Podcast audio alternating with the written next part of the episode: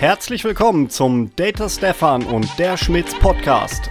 Unser Thema heute: NVMe, SSD oder HDD. Was sind die Unterschiede? Viel Spaß!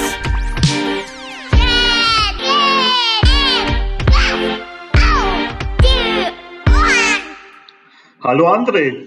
Hallo Stefan. Und natürlich hallo liebe Zuhörer. André, wir haben ja unser heutiges Thema etwas sakrisch NVMe, SSD oder HDD genannt.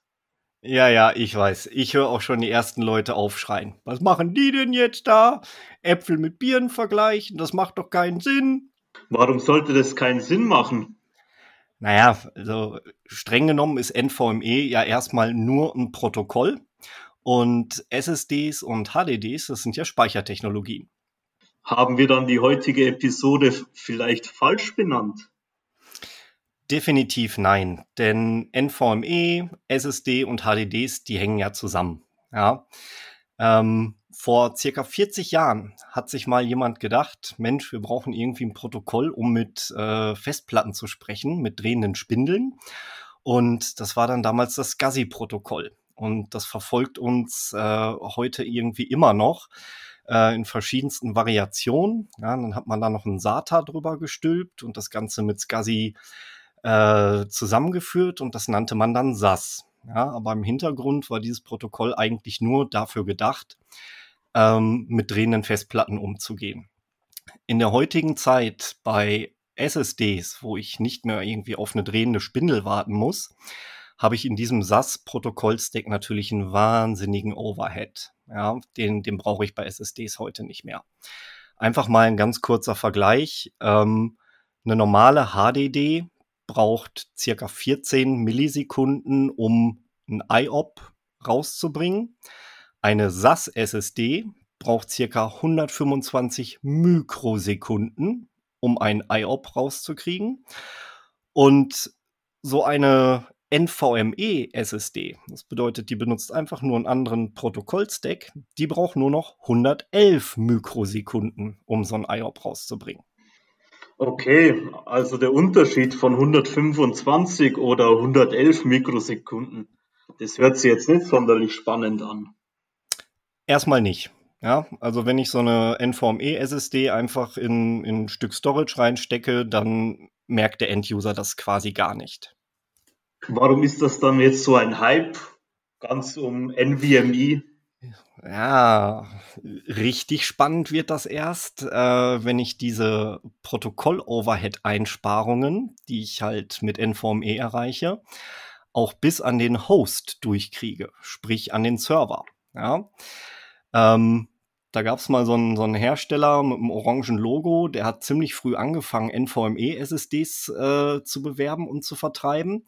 Aber das war schön, ja. Das, das Storage in sich hat NVMe gesprochen, quasi Ringelpiez mit anfassen. Ja, hat Spaß gemacht, hat aber nicht viel Sinn gemacht, weil ich muss ja auch diese Geschwindigkeit irgendwie rausbringen.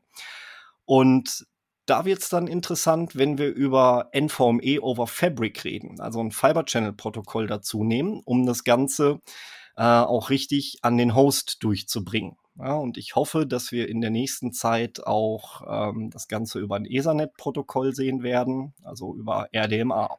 Du hast mich gerade auf eine Idee gebracht, Orangen. Ich trinke vielleicht später noch einen Saft. Ja, mach das. André, jetzt ist die normale SSD schon rasend schnell. Wofür brauche ich denn dann diese NVMe-SSDs? Ja, prinzipiell ist erstmal NVMe das Protokoll der Zukunft. Ja, ich denke, wir werden ähm, mit SAS-SSDs äh, nicht mehr lange arbeiten. Ähm, für richtig abartige, perverse Performance, hungrige Applikationen, Datenbanksysteme, Artificial Intelligence, Deep Learning und Analytics ist NVMe, wenn ich es richtig einsetze, also von End-to-End, -End, vom Storage bis in den Host rein, dann eigentlich demnächst und auch heute schon die erste Wahl. Ähm, so eine normale VMware-Umgebung, ich sage jetzt mal so mit 100, 200 virtuelle Maschinen, ja, mit irgendwelchen mhm. Mixed Workloads, die schafft es gar nicht, äh, ein normales All-Flash-System, also ohne NVMe, so richtig zu saturieren. Das, was wir draußen im Feld sehen, sind dann irgendwelche Spitzen von 20.000, 30.000, vielleicht 50.000 IOs, die so ein All-Flash-System ähm, in so einem mittelständischen Unternehmen mal rausbringen muss. Ja. Aber Stefan, was denkst du denn darüber? Ich sehe es ähnlich. Also die meisten KMUs sind natürlich mit äh, All-Flash-Storage bestens bedient, sofern sie ein solches schon im Einsatz haben. Wenn es darum geht, geschäftskritische Daten mit vielen Transaktionen schnell zu verarbeiten, bringt End-to-End NVMe aber erhebliche Vorteile. Gerade im Banking- und Pharmabereich hat dies bereits Einzug gehalten, auch bei dem einen oder anderen Service-Provider.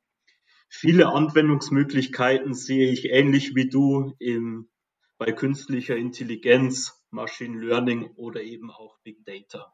SSDs sind mittlerweile der Fast-Standard, auch in, bei den KMUs. Sie sind mittlerweile recht erschwinglich und bieten eine sehr gute Performance. Und nicht zu vergessen, du sparst natürlich auch mit SSDs äh, Betriebskosten im Sinne von Strom und Kühlkosten, die ich natürlich damit einberechne. Gerade Rack, ja. Stromverbrauch, du hast da auch einen sehr hervorragenden Blogbeitrag dazu geschrieben, der das nochmal klar verdeutlicht hat, absolut. Ja, dann hat ja die Pointe jetzt gepasst, dass du jetzt nochmal Werbung für meinen Blog machst. Überleitung noch, Aber ja. sag mal,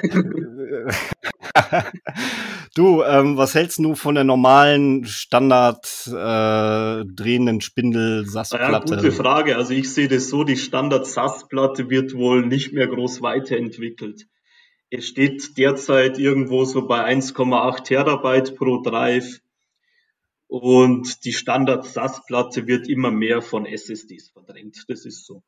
Ja, ich habe mal was munkeln hören, dass vielleicht noch eine 2,4 Terabyte Platte rauskommt, aber dann ist, glaube ich, Die schon sehen wir vielleicht noch, ja. Ähm, ähm, was, was, was ist mit Nearline SAS, also die ganz langsamen und fetten Platten? Was sehen wir da noch für Anwendungen? Bei der Nearline SAS, die eignet sich natürlich ganz besonders für Backup und Archive. Diesen Plattentyp sehe ich noch für sehr lange als relevant an. Also die wird es weiterhin geben. Für die ganzen Datengräber, wie wir es ja letztes Mal schon angesprochen haben. Sprich irgendwelche Bildarchive, Videoarchive etc. Genau. Back, Backup und Forget. Genau, Stefan, du, wir haben uns ja vorgenommen, dass wir nie länger als fünf Minuten schwatzen wollen. Jetzt sind wir schon bei sieben Minuten. Äh, ich danke dir wie besessen und sage einfach mal bis zum nächsten Mal. Ciao und Servus. Sakrischen Dank auch an dich, lieber André. Hat wieder Spaß gemacht heute und bin schon auf die nächste Episode gespannt. Vielen Dank, liebe Zuhörer. Ich hoffe, es hat euch heute auch wieder Spaß gemacht und seid gespannt auf die nächste Folge und bleibt natürlich gesund. Ciao, Servus. Ciao, Servus.